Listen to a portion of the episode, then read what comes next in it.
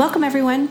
I'm Sue Barber, author, former IT director for a Fortune 500 company, turned executive coach, and this is the Visibility Factor podcast, where we explore how to raise your visibility and play bigger at work and in life. We'll explore key topics and welcome guests that help you shift your thinking about yourself so you can see new possibilities for your leadership. I'm on a mission to create a visibility movement for leaders to show their value and be seen for their true talent. Are you ready to take the next step towards a higher level of visibility for yourself? Let's go. Hello, everyone. Welcome back to the Visibility Factor podcast. This is Sue Barber, your host. My guest today, Kris Kelso, is here to talk about his book, Overcoming the Impostor. And I'm so thrilled to talk about this. As you guys know, I talk about this topic a lot, but I think it's really interesting that Kris wrote this book coming a little bit from a different perspective than maybe a lot of people might think about. A lot of people think it's coming from women. And Kris is going to be providing the male perspective today. So I'm very excited to have this conversation. Welcome to the show, Kris. Yeah, thank you, Susan. I'm so excited to be here and looking forward to this conversation. Excellent. So if you wouldn't mind doing a brief introduction of yourself so that everybody can learn a little bit about you and where you come from. Yeah, I have spent the majority of my career as an entrepreneur. Came from a technology background, but haven't done a lot in tech the last several years. I founded a couple of companies. One was a consulting firm that was focused on IT. Another one was a technology platform company that I co-founded and ran for several years. But for the last 6 or 7 years, I've been working independently as a leadership coach and doing leadership development, as well as a lot of public speaking and writing. I published a book, as you mentioned. And so I work primarily with small business owners and their leadership teams. And I just love the work that I get to do and the impact that I get to have when I work with those groups. Yeah. So we have a lot in common coming from IT backgrounds and authors and leadership development. Yes. So all three of my favorite topics. So let's start with how you define imposter syndrome. Everybody has their own kind of view of it. I think it would be good to start there at the base, and then we'll go from there. Yeah, the term imposter syndrome was actually coined in the 1970s. So it's been around for a little while, and it refers to the tendency of many people, it turns out, to overvalue other people's accomplishments and undervalue or even doubt the reality of their own success. And so when you wrestle with imposter syndrome, you look at someone else. I might look at Susan and say, well, she's successful because she's smart and savvy and she has a plan and she executes it well and she just seems to make all the right moves and know what she's doing.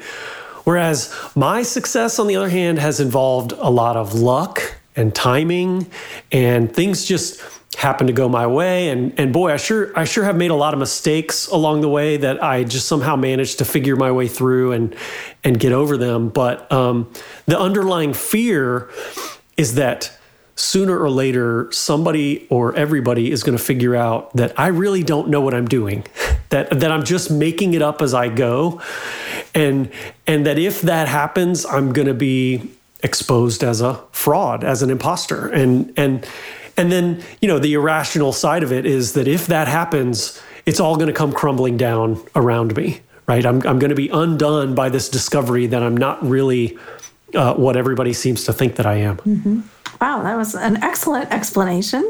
I think it's good to use people and help them understand how it really happens in your head, right? Because to your point, by all accounts, this person is very successful, getting accolades and probably getting promoted even, right? And everybody would say, rock star, right? There's no way that person isn't doing well.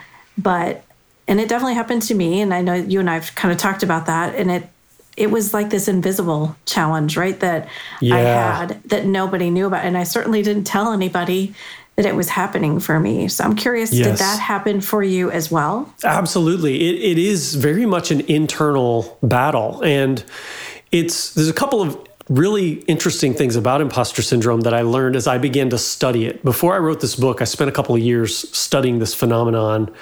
And number one, it's more prevalent among high achievers.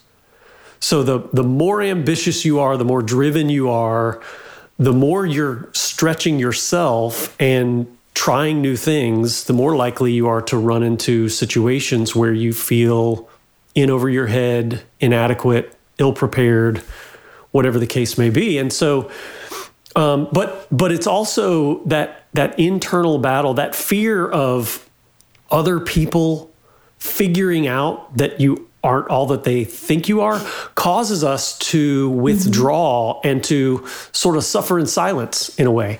Most people who have imposter syndrome, especially if they haven't heard it really talked about, they think they're the only one.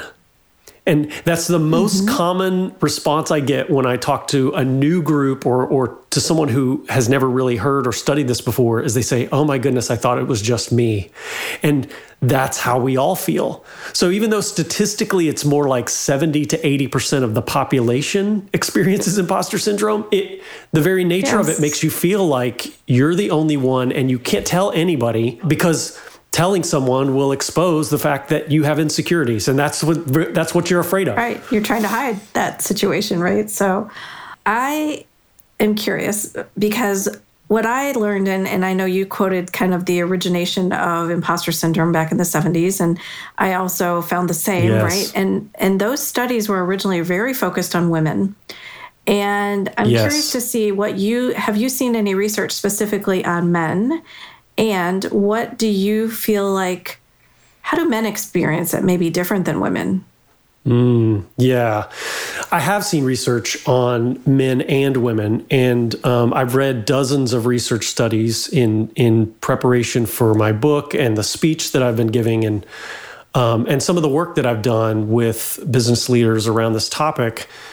And so what I've seen is, yes, the early research, it was, you know, again, we're going back to the 1970s. It was very focused on sort of women in corporate America, women entering the, quote, man's world of business, and the struggles that women had feeling like they could measure up. But before too long, someone figured out that men get insecure too.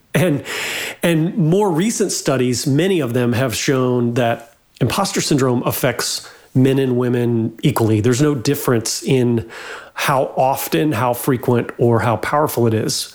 There is a difference, though, in the willingness to talk about it. And women tend to be more willing to open up and acknowledge it, whereas men are more likely to either not even know about it, not acknowledge it, not, you know, look into it or study it at all, or even when they're confronted with it, to be sort of in denial and not want to talk about that kind of insecurity. It's a vulnerability issue, and women tend to be more willing to be vulnerable with that. Yeah, I've seen the same. And I do think it's true. It's almost like, you know, for us, it's in our heads. For women, it's in our heads. And for men, I think sometimes it shows up in the actions that they take or don't take because of those insecurities in their head.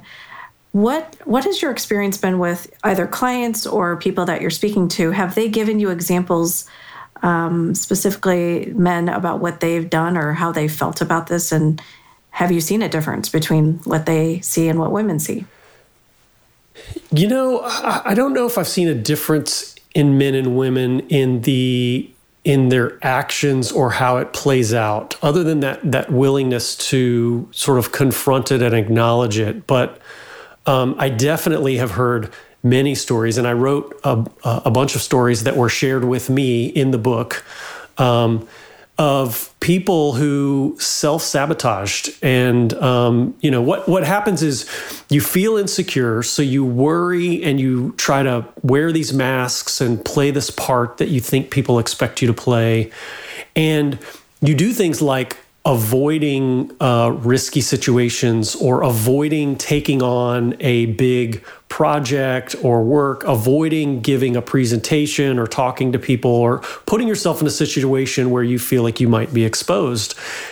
And what happens is that avoidance becomes self-sabotage. You sabotage your own career. And I actually have a story in the book of a guy who was fast rising in a really large company, and he was doing great work, but he started missing meetings and falling behind on assignments and letting things go. And he eventually was fired, and he looked back and realized he did it to himself. It was a self-confidence issue because he felt like he was having so much success that he didn't deserve it. And that fear of failure, that fear of not living up to the opportunities that he was being given became a self-fulfilling prophecy, right? You convince yourself you're going to fail, so you fail. Mm-hmm. And it doesn't have to be that way. But that's where this imposter syndrome goes from being just a negative feeling to an actual detrimental, holding us back, hurting us. It creates stress, anxiety. It affects our sleep, our health. I mean, it affects in so many ways that are far beyond just the psychological battle of feeling insecure. Yeah, well, that's definitely some of my own story with the self-sabotage for sure. And I think it's true, you know, everybody has these thoughts, but they really are just thoughts at that point, right? But it does impact your actions at some point. The longer you have them, the more you believe them. You know, your thoughts are driven by your actions. So that was definitely my story. And I'll just share a little bit about that. And I'm interested to see what I'm going to ask you at the end of that story, which is, so I felt like I should be getting promoted, right? You should want to get promoted.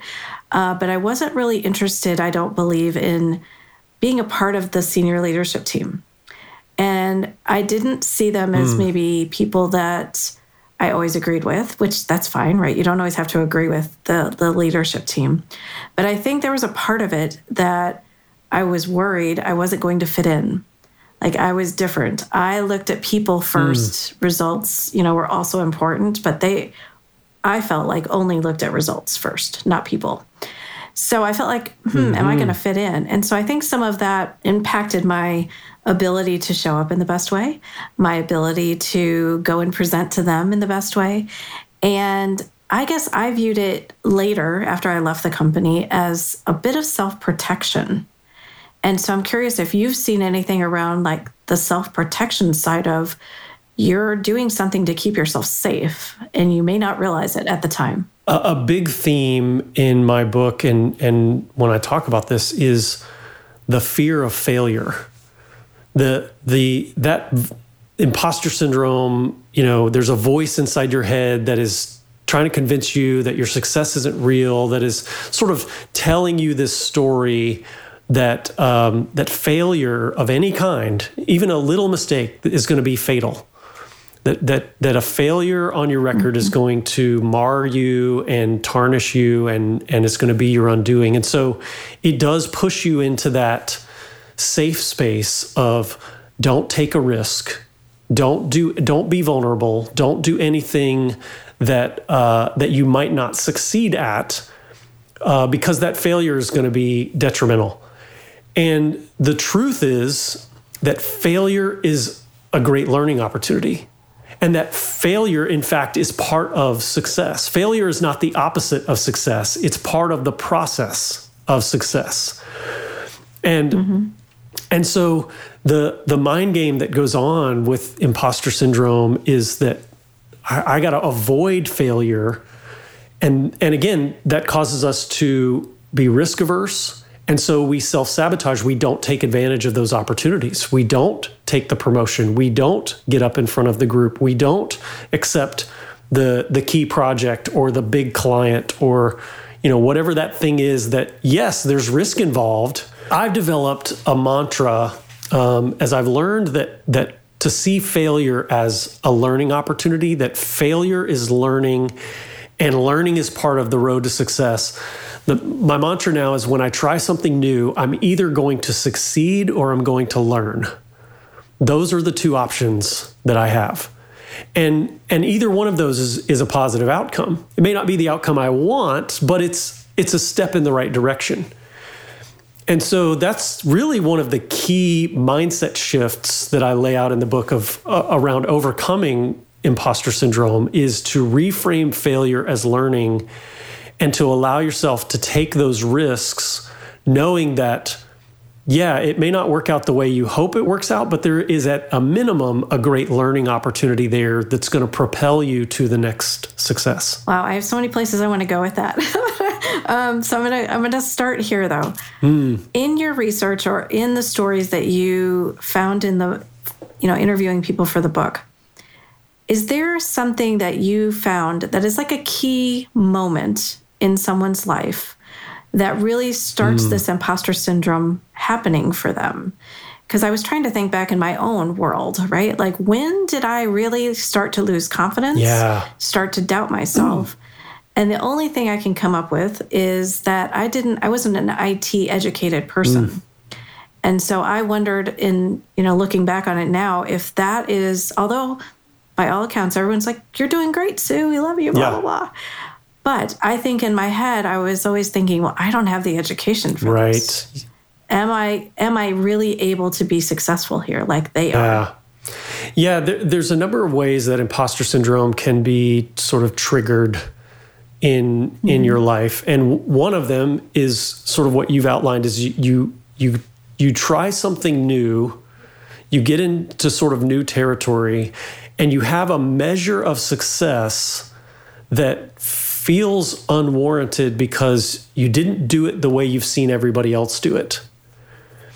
When I started my first business, I had no business education whatsoever. In fact, I don't even have a college degree. I never went to college. And that became a major source of insecurity and fear for me, that I worried that one day everybody would figure out that I didn't have a degree and therefore I didn't deserve to be an entrepreneur, to be a business owner, to be a consultant, whatever I was doing. And so often it's moving into something new, and especially having a little bit of success in something new that sort of surprises you can suddenly trigger this feeling of, okay, maybe this is an accident. Maybe I don't deserve this. Maybe I got it illegitimately. But there are other ways it can happen too. One story that's in the book, that a woman shared with me when she was really young. She was the youngest in her family, and all her life she had people around her who, whenever she struggled with something, they would step in and help. And she even told me she remembered playing with a toy and it wasn't quite working right, and an older sibling or an aunt or somebody just sort of jumped in and fixed it for her.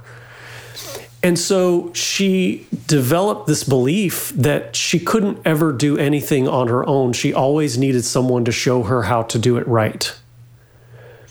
So fast forward years later, she started her own business, and she didn't feel like she could start it by herself, so she kept trying to find partners. And she partnered with a couple of different people those partnerships didn't really work out well because they weren't a great fit. And she finally realized, as we were working together and talking about these ideas, that I was reaching for those partnerships not because they were good partnerships, but because I felt inadequate on my own. I just felt like I couldn't do it by myself. I had to have somebody else to be the expert alongside me. And so she had this aha moment, and she started to forge ahead on her own with her business. Now, she still hired consultants and coaches and experts to help her with things. It's not that we don't ever need anybody else's help, but she was able to develop the mindset of, I can figure these things out. I can learn what I need to learn, and I can do it myself. And she recognized that a pattern from her childhood had just put a limiting belief in her that developed into a form of imposter syndrome of I can't do it, I'm inadequate on my own. Wow. Isn't that crazy, right? Like someone's just trying to help you and has no idea that they've placed this belief in your head, and, would never want to do that to someone. But, oh my gosh, that's a great story. I mean, I'm glad she was able to see the pattern and be able to move past it. Yes. Yeah. And it's a world of difference now for her that she has gotten past that mindset.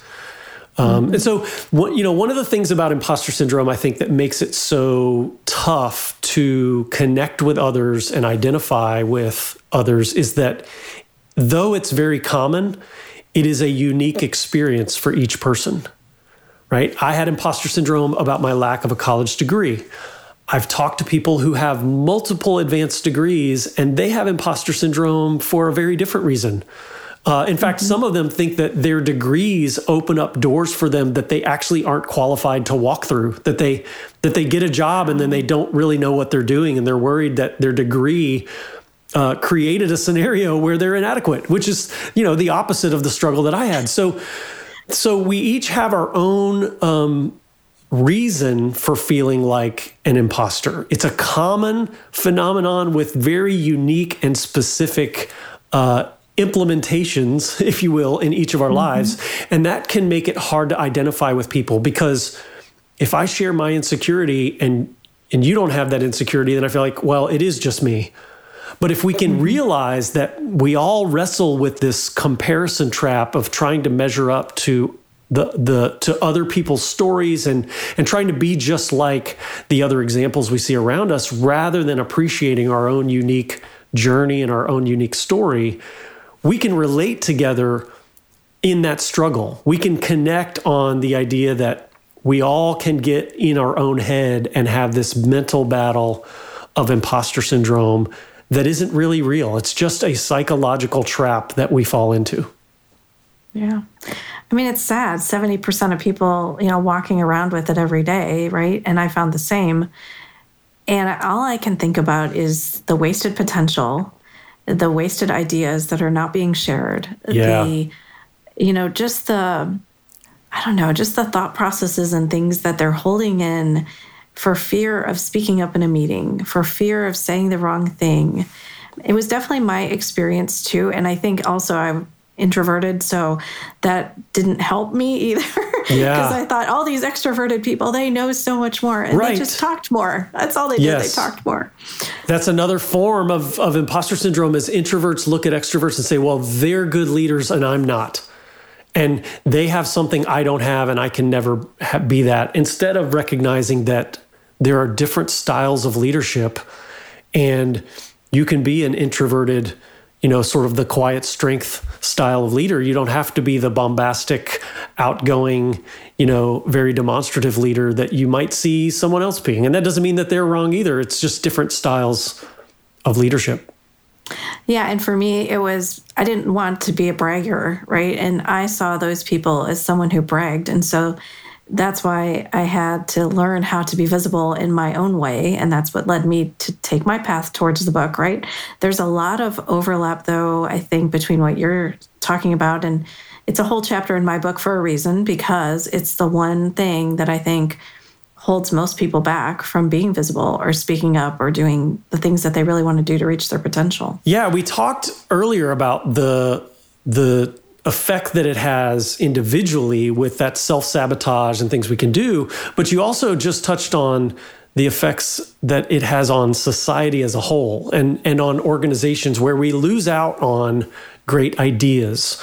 We lose out on talent when people aren't willing to step up and try something and lean into a craft or a skill that they don't feel fully confident in. And so we lose out when we create environments where people are afraid to acknowledge a weakness or an insecurity, and where they feel like they're only allowed to do something that they feel fully vetted and qualified and confident to do. So I think for leaders, it's really important to create environments and cultures where it's okay to be vulnerable and it's okay to acknowledge that I'd like to try something, but I don't feel fully confident and I want to experiment, and it may not succeed on the first try, but we're going to learn in this process. And that does align with your message of visibility, of, you know, helping people to step out of the shadow and to try something and make them feel safe in that experimenting, to be able to try something new and either succeed or learn in the process. Mm-hmm. I'm so glad you brought up the manager side of this, because I think it's very true. You know, you've always got introverts and extroverts on your team, and creating that space of safety for someone who's quieter to be able to feel comfortable and speak up, but then also behind the scenes, encouraging them. Like, I love what you shared today. Keep doing that. That was amazing, right? Yes. They need to build their confidence up to be able to keep doing it. Yeah. Yeah. When I talk to leaders, especially of businesses, on occasion, I hear someone who says, well, imposter syndrome is not an issue in our organization. We don't have people that are self-conscious or are insecure. And I immediately know some things about that organization, right? Number one, I know that leader is out of touch with their people, and that leader has probably created an environment where vulnerability is punished, where admitting a weakness means you're going to be reprimanded or demoted, or, that there's risk in acknowledging a concern or a fear or a worry or just a insecurity. Because it's 70% or so of the population, you just know statistically that there's no way that you have a company of any real size where it's not at play. And so if you're not hearing about it, if you're not talking about it, it probably means people are afraid to talk about it, and it needs to be talked about. Those are the environments where someone needs to speak up and say, this is something we need to discuss, and we need to help the people who are struggling in silence to feel comfortable to speak up, talk to a mentor, talk to a manager, talk to a coach, give them an avenue to process those feelings. Because what it'll do for them is it'll allow them to reset their perspective. When you struggle with imposter syndrome and you struggle in silence, your reality gets warped. You get this self-image that is usually so far below what you really are capable of, and you do begin to self-sabotage and to downplay and downgrade your capabilities. And nobody wants their people doing that in their organization. So allowing them to talk through it and making it safe to acknowledge these feelings actually gives people an opportunity to open up and discuss it and then begin to get over it. This is one of the biggest learnings that I discovered in my research and study for this book, is that imposter syndrome is the fear of vulnerability. It's the fear of letting people know who and what you really are. And yet, vulnerability is the antidote. Vulnerability is the solution. If you can open up and talk about what's going on, then when you connect with people, it actually builds your confidence. And you start to reset that perspective that, my worries are not as big as they seemed inside my head. And the struggles that I'm facing are not as insurmountable as I thought they were, now that I have help, now that I have support. And so vulnerability is the antidote. The very thing you fear when you have imposter syndrome is exactly what you need to overcome it. Yeah. Like, let's normalize it and talk about it. And, again, it's taking, I kind of view it as your confidence builds when you take action. And so even if those actions are small, but it's putting you out of your comfort zone a bit. Yeah. It starts to build your confidence. And to your point, that's what starts to lessen the power that imposter syndrome or your thoughts might have over you. So I love that you brought that up. Yeah. And that's one of the reasons that I've chosen to talk about this and to get really open and honest with my journey. And, going back to the beginning of the discussion about men versus women, I felt compelled as a middle-class white male American that I needed to write and speak on this topic so that people who were not like me, who assumed that white male Americans did not struggle with this kind of thing, would know that it's not a woman's problem, it's not a minority problem, it's not a poor person's problem, it's a human problem.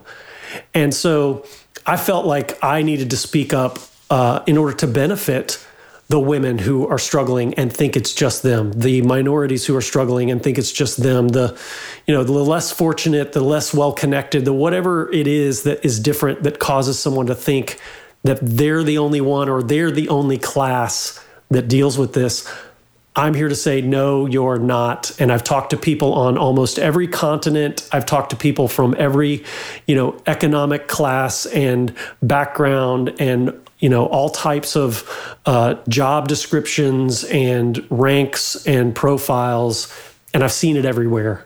So we just need to own it and talk about it. And that's how we begin to overcome it. Wow. I mean, I think to share how widespread you have seen it to be, I think is really impactful because, most people see within their own work, maybe their own home or family, but they don't often realize that it's happening everywhere in so many different ways. So if you could give the listeners maybe 3 of your top tips, if they've just discovered, maybe even just based on our conversation today, oh my gosh, that's what I have. What do you tell people to do? So the way that you overcome it is fairly simple, but simple is not the same as easy. So I'm not going to pretend that these things are easy, all right? But number 1, I talked about the fear of failure, and you've got to see failure differently. You need to see failure as learning, and you need to see failure as not the opposite of success, but as part of the process of success. And I have a whole chapter and dozens of examples of famous people, from Thomas Edison to Babe Ruth to, politicians, scientists, all kinds of examples of people who failed their way to success. To try to show that if you fear failure, you're actually gonna miss out on the success you want, because that the pathway to get there is through failure sometimes.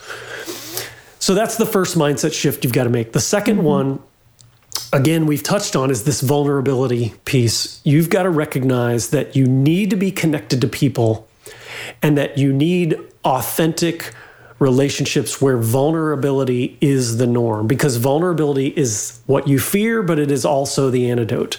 And I talk in the book about how to use vulnerability as a test to figure out whether a community of people is going to serve you or hurt you in terms of your confidence. You can actually figure out whether a community is a place where vulnerability is accepted and allowed, and that's going to build your confidence, or where vulnerability is punished, because that's going to hurt your confidence. That's going to make your imposter syndrome worse. So community can work for you or against you, depending on the level of vulnerability involved.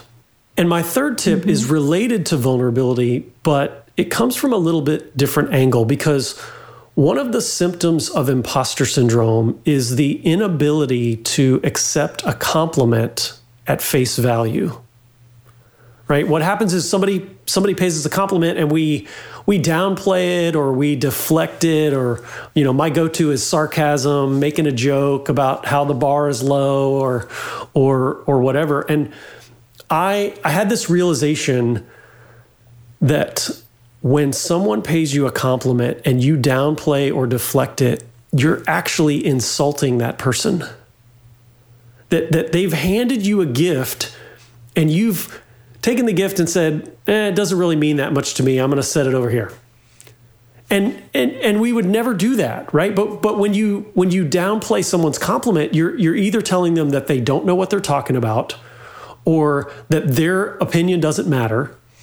And so it's potentially insulting. And we don't realize we're doing that. We're not trying to be insulting. In fact, sometimes we think we're being humble. False humility and managing your image is really a form of pride, and it's also detrimental. That's not being authentic either when you're trying to appear humble.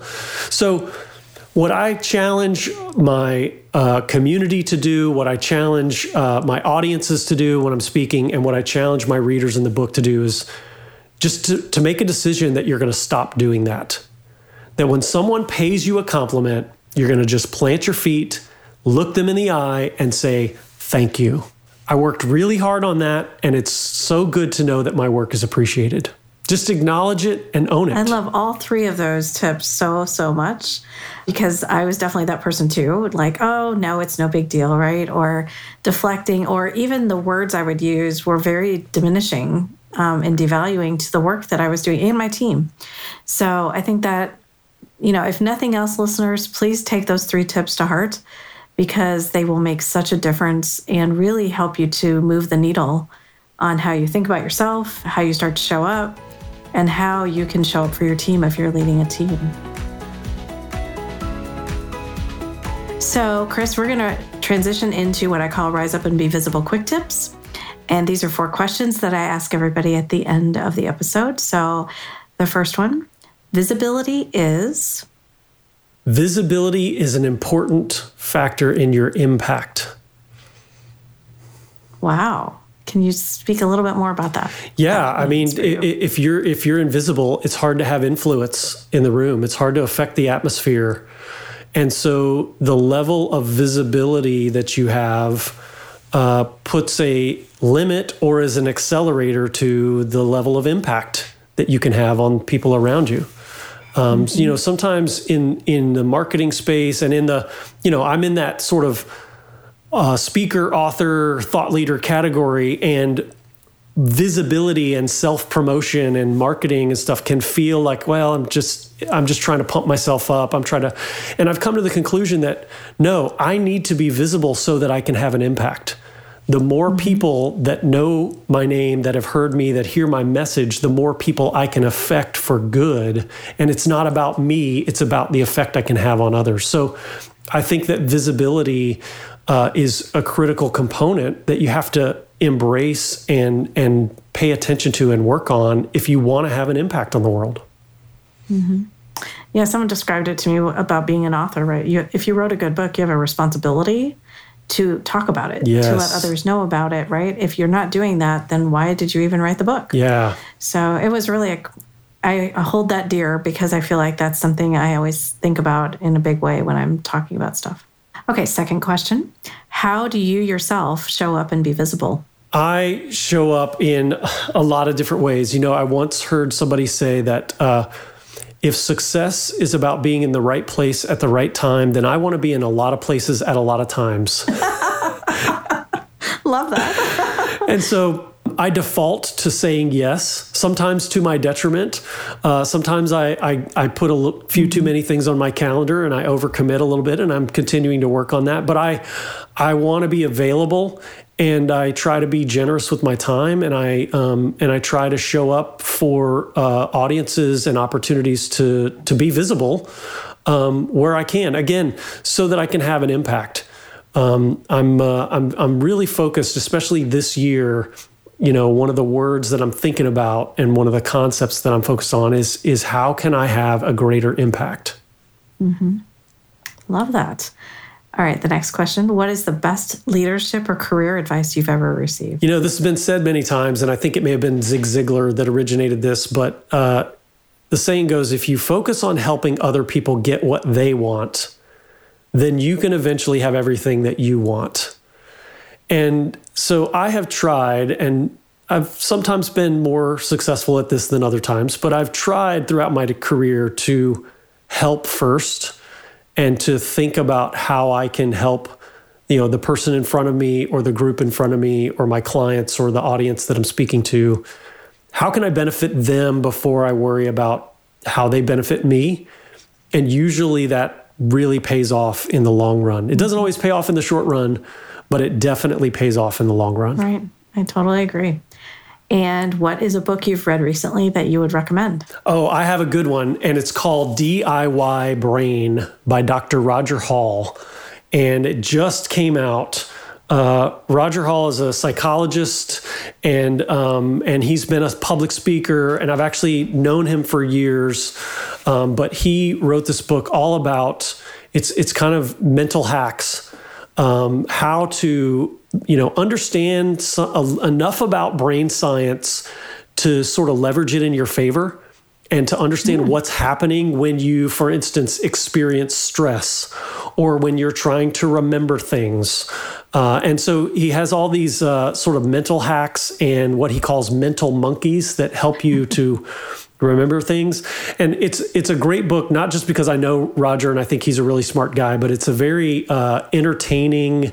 I laughed as I read it. And so he has a great blend of science and humor that makes it fun to read and really, really useful. Wow. It sounds very practical too, right? Some good hacks you can apply quickly, hopefully, for whatever situation you're dealing with.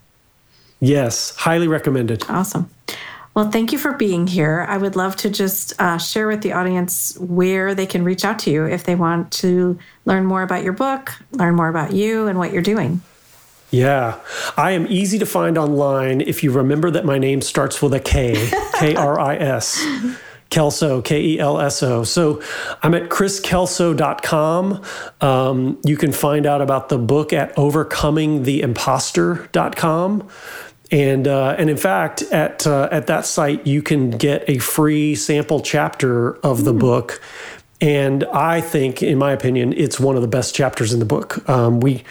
We did not give away the first chapter where all it does is tell you about the problem and not give you any solutions. It's actually chapter 7, which is a really meaty and valuable chapter with a lot of practical ideas and advice in there. So you can get a free sample at overcomingtheimpostor.com. Oh my gosh. Well, I love this conversation. Thank you so, so much for being here. And I'll put all the links for all of that in the show notes so everybody can find you. It's just been a pleasure to really reconnect with you and to have this conversation. And I know it's going to help so, so many people. So thank you for being here. You are so welcome. And thanks for having me. I enjoyed this immensely. Of course. All right. Thanks so much for joining us today on The Visibility Factor. And we'll catch you on the next one. Thanks so much for listening to the Visibility Factor podcast. Remember that visibility starts with small steps that are intentional and consistent each day. Be bold, be visible, be the leader you were meant to be. Find us and subscribe on Apple Podcasts, Spotify, and wherever else you listen to podcasts. Follow us on all of our social media platforms, which are highlighted in the show notes. Thank you for listening, and we'll see you next time on the Visibility Factor podcast.